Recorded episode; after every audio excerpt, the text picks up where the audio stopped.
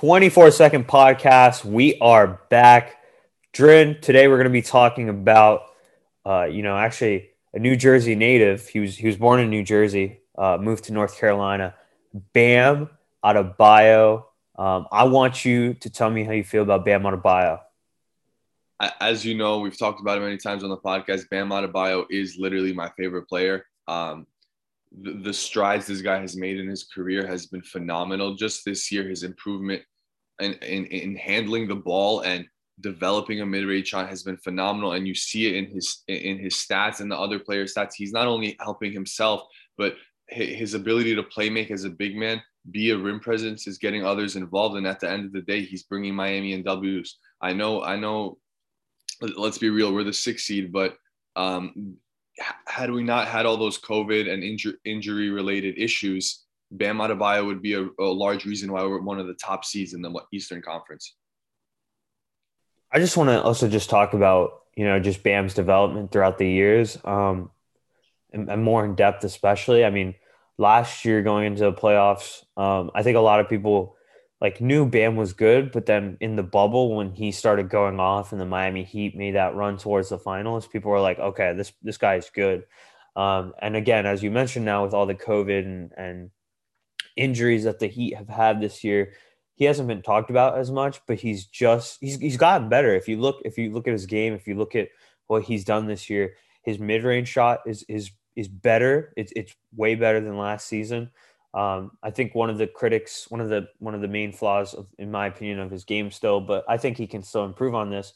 Is that three point shot? He doesn't shoot the three ball, but that you know the improved mid range is is a sign that he can shoot the three ball. That that eventually he'll develop a three ball. Um, you know, defensively, he was my pick for defensive player of the year. If if you know people remember that, I still think he he should finish top three wouldn't surprise me if by the end of the season, you know, some people even give him defensive player of the year votes. Um, and just just this is something we talked about off the podcast, but I think it's it's really important to bring up when we think of the top three defensive player of the year candidates: Bam Adebayo, Ben Simmons, Rudy Gobert. Rudy Gobert, his rim presence is amazing. He's probably the best rim defender in the league, no doubt about that. But when we talk about defending one through five, it's usually Bam Adebayo and Ben Simmons that are at the top of that list. Um, and, and Bam, and it's not just about guarding one through five uh, on a given Wednesday. It's about doing it on a consistent and efficient basis, and that's what we see from Ben Simmons and Bam Adebayo every game. It doesn't matter who the coach puts them, uh, who, who who the coach tells them to guard or what happens during a specific play, because sometimes you have a plan to. Let's say Bam's like, all right, I want to guard Anthony Davis, right? and then the play switches up, and all of a sudden he has to guard Dennis Schroeder. Bam Adebayo and Ben Simmons, these guys are such elite defenders that that doesn't faze them. They, they know they have the ability to guard whoever, and that's why you, like you said, a lot of people are going to give him votes for Defensive Player of the Year. Yeah, that versatility and that again, that consistent and efficient versatility is so important when it comes to to defense, especially for the Heat, because when you have you know you got you have guys like Trevor Ariza who are is another good three and D guy, Jimmy Butler, who's really good defensively. Um, it allows them to, to be very versatile on defense and allows them to take advantage of a lot of their matchups. I mean, wait until Victor Oladipo comes back. You got another defensive threat over there too. So, um, you know, Bam, don't be surprised if if they make a run in the playoffs. And a big reason for that will probably be Bam and his defensive versatility the thing that makes me confident that Miami will make a run in the playoffs is Bam. The biggest threats to other teams are players like Embiid and Giannis, and and like the Nets don't really have anyone that can guard Embiid. The Nets don't have anyone that can guard Giannis. The Heat are, are kind of like defensively, they're set up for anything, right? Even even if even if you argue that that trio in Brooklyn it has an amazing offensive night, we can put Oladipo on Kyrie, Jimmy Butler on Harden, and Bam on Kevin Durant. We still have Trevor Ariza, Andre Iguodala. These guys are waiting, you know? And so a large part of Miami's success, honestly, like I don't know if you remember last year when uh, Bam Adebayo has had his game-winning block against the Boston Celtics in the Eastern Conference Game One um, against Jayson Tatum. What did Jimmy Butler post on Instagram after? His caption was, Bam is the heart and soul of this team. And the thing is that the casual NBA fans and media are starting to realize that now, but Heat fans for quite some time have known that this guy is the franchise player and he he he the way he plays will depend on our success. I mean, the way he plays will um, determine how successful we are. I'm, I'm, I'm going to ask you a question. I'm going to ask you a question. And I, I think you already answered this, but I want people to hear this. Whose team is this?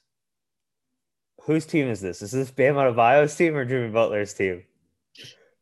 Most people would say it's Jimmy Butler's team, but the fact that Jimmy Butler even said it's Bam's team makes it Bam's team.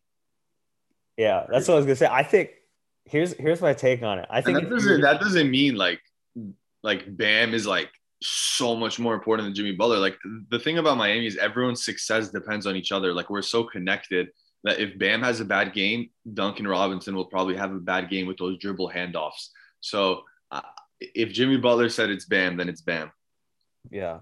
No, I was gonna say. I mean, you know, it, it's it's a tough one, but here's my take on this. Um, and you could you could disagree. I think Bam is more essential to their success as a team than Jimmy Butler is. And and that's not to say Jimmy Butler is not important. He is very important to that team, but as when it comes to team success, I think Bam is is so important to that Heat team.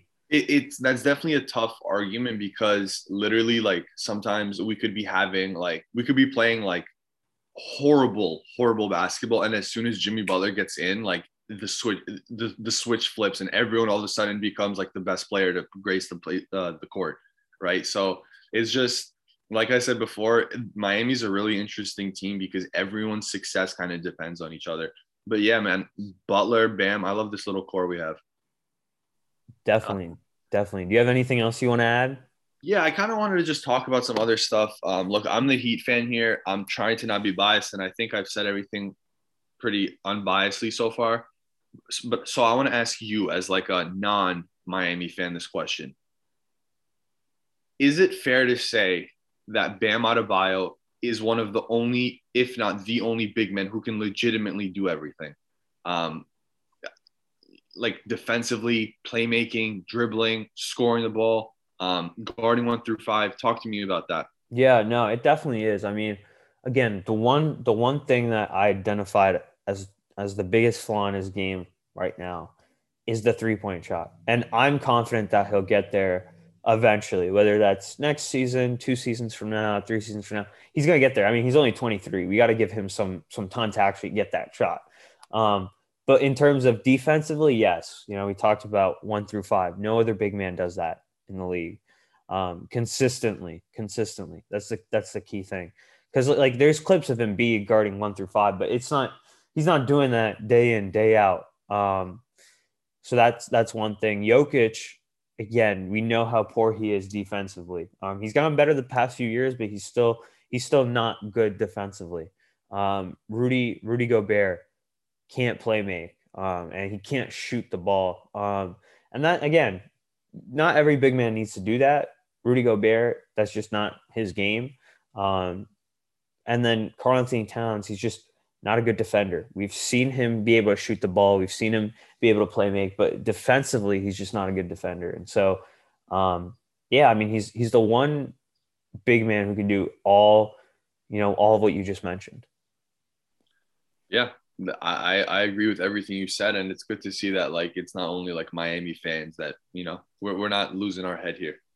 Because like this is like this is genuinely like our franchise player. This is a guy who we believe and trust with everything, and so to have a guy like him. And he, the best part is he's only in his fourth year and he's 23 years old. Like most people reach their peaks at like 27 slash 28, which is where Embiid is at right now.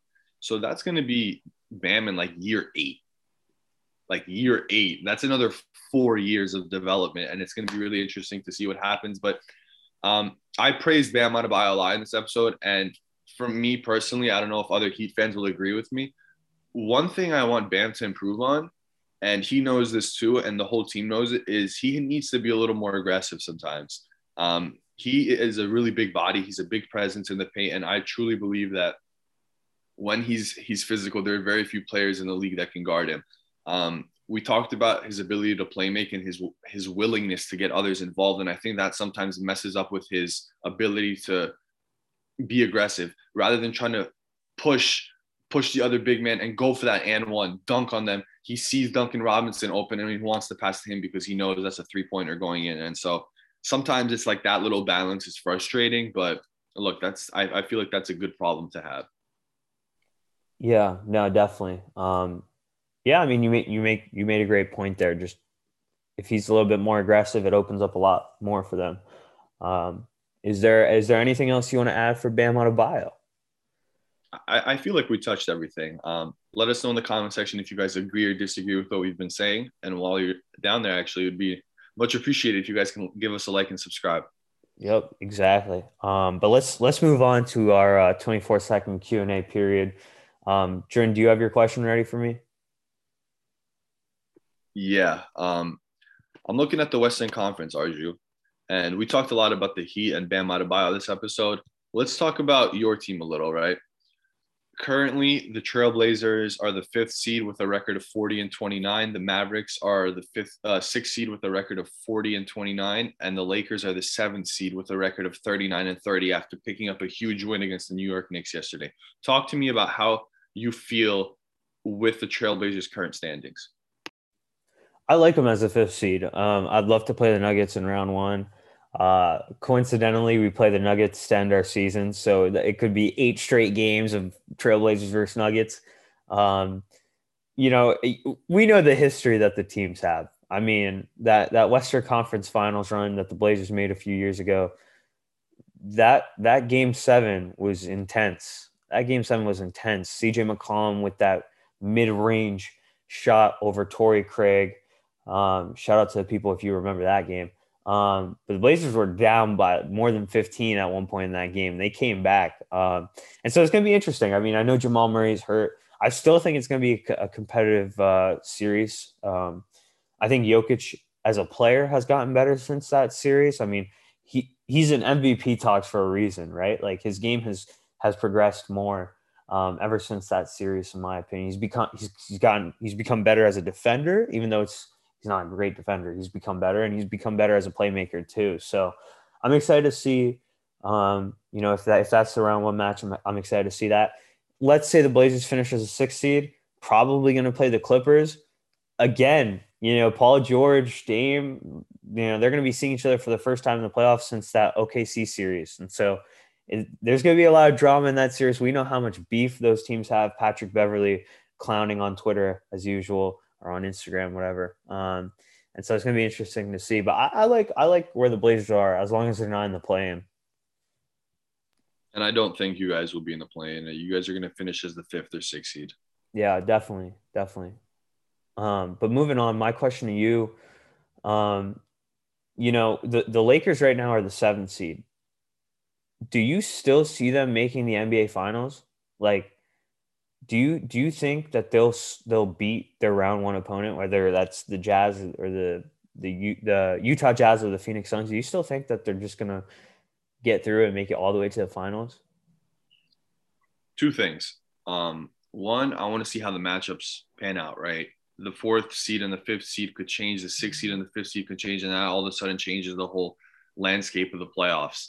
Um, I want to see the bracket they have to go through, but if the Lakers are fully healthy, you know, and I'm saying fully healthy, they are the favorites. Like literally. Um, we talked about in the last episode how they're making it harder for themselves right now by playing these extra games while the other teams are resting. Um, that could hurt them. But if they're healthy, like LeBron is taking these days off and he, he's getting stronger. So th- they're still the favorites, honestly. They would, yeah, they would be the lowest seed to win an NBA championship. No seven seed has ever won it before. Um, and so they would have to break, make some history. Yeah, but it's actually interesting. Um, two years ago, Miami and the Lakers didn't make the playoffs, and then the next year they both made the finals, and this year they're both were essentially fighting to leave the play-in. It, it's kind of like a weird trend between the, Heat and the Lakers.